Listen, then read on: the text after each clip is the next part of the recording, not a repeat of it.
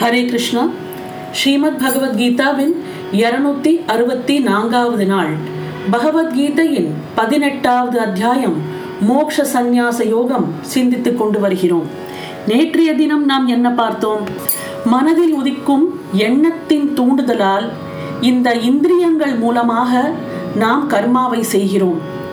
இந்த கர்மா மாறி மாறி செய்து கொண்டிருக்கிறோம். விதவிதமான கர்மங்களில் நாம் ஈடுபட்டு கொண்டிருக்கிறோம். இதையெல்லாம் மாயா என்பது உண்டு பண்ணுகிறது. இது பிரகிருதியை சேர்ந்தது. ஆனால் உள்ள இருக்கும் அந்த அந்தராத்மா புருஷ் பரம்பொருள் அப்படின்னு சொல்றோம் இல்லையா? அது வந்து ஒரு ஸ்கிரீன் மாதிரி. நம்ம வந்து ஸ்கிரீன் சினிமா ஸ்க்ரீனை வந்து உதாரணமாக நினச்சிட்டோம் இல்லையா? உள்ள பின்னாடி இருக்கிற ஸ்க்ரீனுக்கு எந்த விதமான வேலையும் கிடையாது. அந்த மாதிரி உள்ளே இருக்கிற அந்த ஆத்மாவுக்கு எந்த விதமான கர்மாவும் கிடையாது என்பதை தான் நாம் பார்த்தோம். ஆனால் ஆத்மாவுக்கு நிஜமாகவே கர்மா இல்லையா இதை விளக்கும் ஸ்லோகம்தான் இனி நாம் பார்க்க போகும் பதினேழாவது ஸ்லோகம் यस्य न अहं कृतः भावः बुद्धिः यस्य न लिप्यते हत्वापि स इमान् लोकान् न हन्ति न निबध्यते यस्य யாருக்கு அகம் கிருத்தக பாவக நான் கர்த்தா என்ற எண்ணம் ந இல்லையோ? யஸ்ய யாருக்கு? புத்திஹி ந லிப்யத்தே. புத்தி பற்றுதல் இல்லையோ? சக அவன் இமான் லோகான். இவ்வுலகத்தாரை ஹத்வா அபி கொன்றாலும் ந ஹந்தி கொள்கிறான் அல்லன். ந நிபத்தியதே பந்தப்படுகிறான் அல்லன். அதாவது யாருக்கு அகங்காரம் இல்லையோ யாருடைய புத்தி பற்றுதல் வைப்பதில்லையோ அவன் இல் உலகத்தாரை கொன்றாலும் கொல்லாதவனே பந்தப்படாதவனே. இது ஒரு ஸ்டேட்மெண்ட் அது எப்படி ஒருத்தர் உலகத்தாரை கொன்றாலும் கூட அவன் கொல்லாதவன் என்று சொல்கிறார். இப்போ ஆர்மியில வேலை செய்யறவங்க தன்னோட கடமையை செய்யும் போது இன்னொருத்தரை கொல்ல வேண்டியிருக்கு. இல்லையா? எனிமி ஃப்ராண்ட்லேருந்து வரவனை கொல்ல வேண்டியிருக்கு. அந்த கொலை என்பது பாவமாகுமா என்றால் ஆகாது. ஏனென்றால் அந்த ஆர்மியில் இருக்கிறவங்களோட கடமை அந்த ஸ்வதர்மா என்பது சண்டை போடுவது தான் வாரில் ஈடுபடுறது தான் அவங்களோட கடமை. அதில் அவங்க செய்யற அந்த குலைகள் இது பாவத்தில் சேராது. இது நம்ம எல்லாருக்குமே தெரிஞ்சது தானே அதை தான் இங்கே ஸ்டேட்மெண்ட்டாக சொல்கிறார். ஆனால் இது நம்மளோட இது வந்து ஆர்மிக்கு மட்டும் பொருந்தாது. நம்மளோட வாழ்க்கையில நம்ம செய்யற கடமை எதுவோ அந்த கடமையை நான் கர்த்தா அல்லன்ங்கிற அந்த எண்ணத்தோட செய்யும் போது அதோட பராபலன்கள் நம்மளை வந்து சேராது. அதுக்கான வினை பயன் நம்மளை வந்து சேராது என்பதுதான் பொருள். தன்னை கர்த்தாவென்று கருதுவதிலும் அகங்காரம் கொள்ளுதலிலும் மனிதனுக்கு மனிதன் வித்தியாசம் காட்டுகிறான். இல்லையா?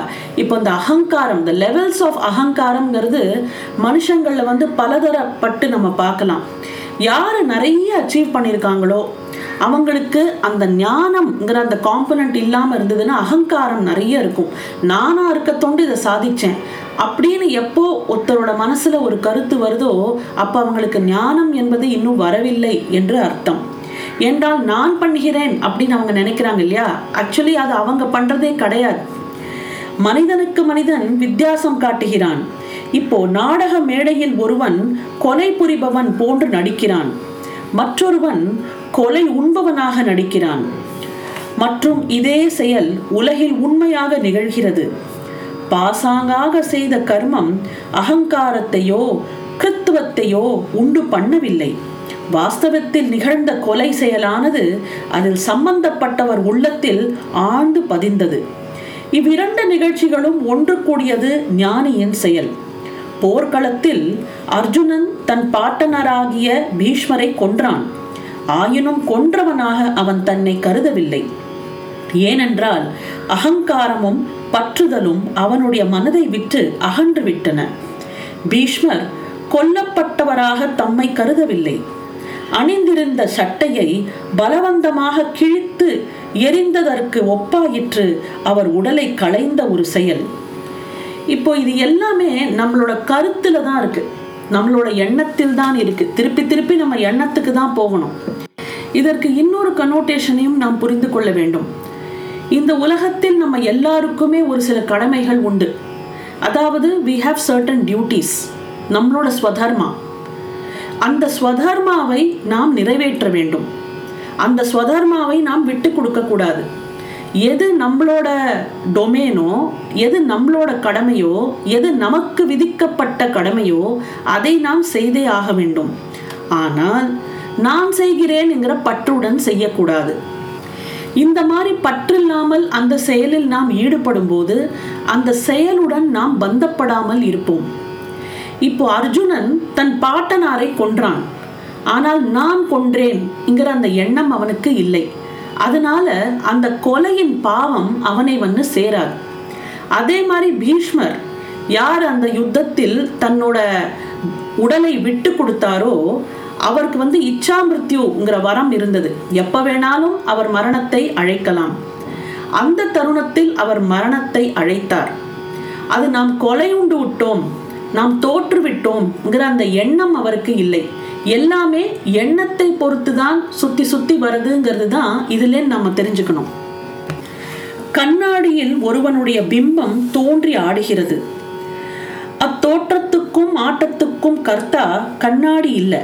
இனி அந்த பிம்பம் கண்ணாடியில் பதிந்திருப்பதும் இல்லை. பிம்பம் விலகி போனாலும் கண்ணாடி என்பது பற்றற்று இருக்கிறது. ஆத்ம சைத்தன்யத்தில் பிரகிருதியின் செயல்கள் எல்லாம் தோன்றுகின்றன. ஆனால் ஆத்மா ஒரு செயலும் செய்வதன்று. அப்பேரறிவு பிரகிருதியை விளக்கியதால் அது பிரகிருதியில் பந்தப்பட்டதும் இல்லை. தனது நிஜஸ்வரூபமாகிய சைத்தன்யத்தில் உறுதி பெற்றிருப்பவன் உடலும் இந்திரியங்களும் செய்கின்ற செயலிலே கட்டுண்டு போவதில்லை. கொல்லுதல் முதலியன பிரகிருதியின் விவகாரங்களையாம். எது நடந்தாலும் சரி all these activities that is happening around us இது வந்து it is all the play of maya அப்படிங்கிறத நம்ம புரிஞ்சுக்கணும். இது எல்லாமே ஒரு மாயா ஒரு நாடகம் ஒரு ட்ராமா நம்ம எப்படி ட்ராமாவில் பார்க்குறோமோ நிஜமாவே ஒருத்தர் கொல்றாங்க ஒருத்தர் இறந்து போகிறாங்க அதே மாதிரி காட்சி தத்ரூபமாக கண்ணுக்கு முன்னாடி நமக்கு தெரியறது.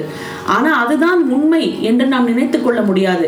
எவ்ரிபடி நோஸ் ட்ராமா முடிஞ்ச உடனே இப்போ வில்லனாக வரவங்கெல்லாம் கெட்டவங்களும் கிடையாது ஹீரோவாக நடிக்கிறவங்கெல்லாம் நல்லவங்களும் கிடையாது. அது நமக்கு புரியறது இல்லையா? அதே போல்தான் புருஷன் யாதொரு காரியத்தையும் செய்யாது சலனமற்று கிடக்கிறான் என்றும் பிரகிருத்தியே சகலத்தையும் செய்து வைக்கின்றதென்றும் புருஷன் வெறும் சாட்சி மாத்திரம்தான் இருக்கிறான் என்று சாங்கிய தரிசனம் கூறுகிறது. இதை வந்து நம்ம ஒரு சிவசக்தி சொரூபமாகவும் பார்க்கலாம். சக்தி இருந்தால் செய் இல்லை சிவனேன்னு கடை அப்படின்னு நம்ம நிறைய கேட்டிருக்கோம் இல்லையா? அதுக்கு என்ன அர்த்தம்? ஒரு ஒரு டீப் ஸ்டேட்மெண்ட் அது. சக்தி இருந்தால் செய் என்றால் இந்த சக்திங்கிறவள் தான் பிரகிருதி மாயா. அவள் தான் எல்லாமே செய்கிறவள். அவள் தான் எனர்ஜி ஒரு எனர்ஜைஸ்டு ஸ்டேட் ஒரு ரிலாக்ஸ்டு ஸ்டேட் அப்படின்னு இருக்குன்னா அந்த எனர்ஜைஸ்டு ஸ்டேட்டுங்கிறது அம்பாள். ரிலாக்ஸ்டு ஸ்டேட்டில் இருக்கிறது சிவன். சிவனேன்னு கடை. அதாவது ரிலாக்ஸ்டு ஸ்டேட்டு தான் சாஸ்வதமான ஸ்டேட்டு நம்ம ஒரு ஆக்டிவிட்டியில் ஈடுபட்டுட்டு அந்த ஆக்டிவிட்டிக்கு ஒரு ஸ்டார்ட் உண்டு ஒரு எண்ட் உண்டு. ஒரு ரிலாக்ஸ் ஸ்டேட்லேருந்து ஒரு ஆக்டிவிட்டியில் ஈடுபடுறோம். திருப்பதி ஆக்டிவிட்டி முடிஞ்ச உடனே ரிலாக்ஸ்டு ஸ்டேட்டுக்கு தான் போகிறோம் ஸோ ரிலாக்ஸ்டுலேருந்து ஆரம்பித்து ரிலாக்ஸ்டுக்கு தான் போகிறோம் அப்போ இந்த ரிலாக்ஸ்டுங்கிறது தான் சாஸ்வதம். அதுதான் சிவன். அதுதான் ஆத்மா. அதுக்கு எந்த விதமான செயலிலும் அது ஈடுபடுவதில்லை. அப்போ எல்லா விதமான கர்மாக்கும் தூண்டுதலாக இருப்பது இந்த பிரகிருதி என்றால் அதில் நம்மளோட முக்குணங்களும் சேர்ந்து அந்த பிரகிருதிக்கு இன்னும் கொஞ்சம் வேகத்தை கொடுக்கிறது. அதாவது கிரவுண்ட் ஸ்டேட் அண்ட் எக்ஸைட்டட் ஸ்டேட்னு பார்த்தோம்னா அந்த எக்ஸைட்டேஷனுக்கு வேண்டிய அந்த எனர்ஜி அதை வந்து இன்னும் அதிகரிக்கிறதுக்கு இந்த மூன்று விதமான குணங்களும் நமக்கு இம்பார்ட்டண்ட்டாக இருக்கு. முக்குணங்கள் கர்ம வகைகளுக்கு வேகம் தடுகின்றன.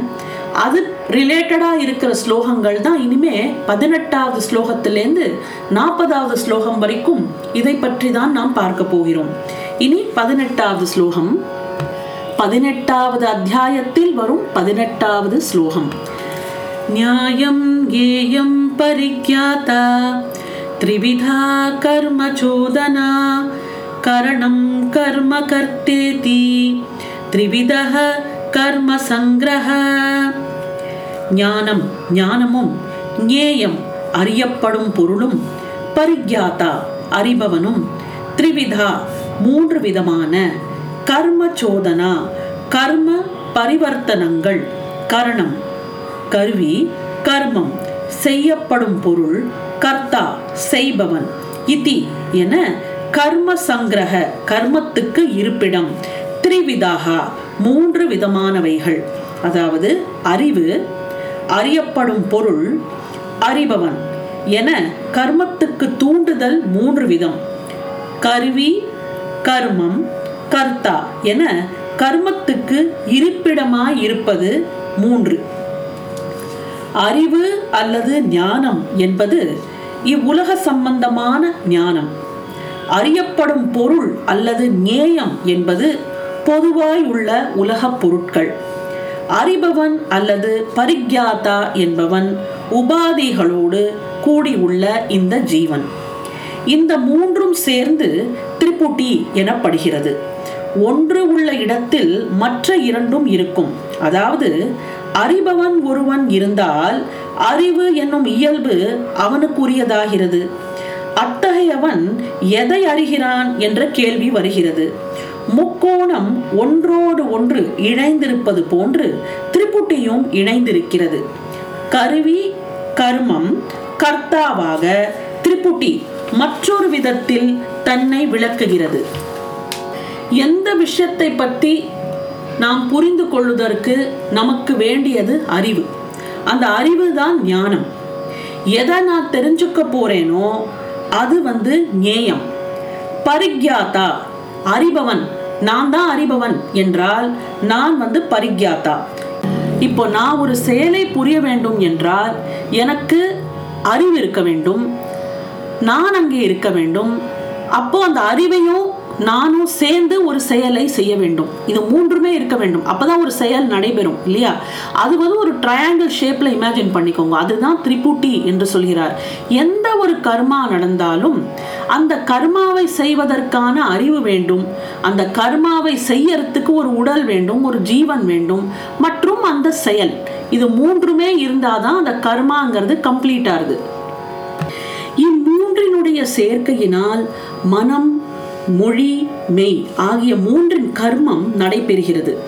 கர்மத்தில் இனியது எது இன்னாதது எது என்ற பாகுபாடு இந்த திருப்புட்டியால் ஏற்படுகிறது.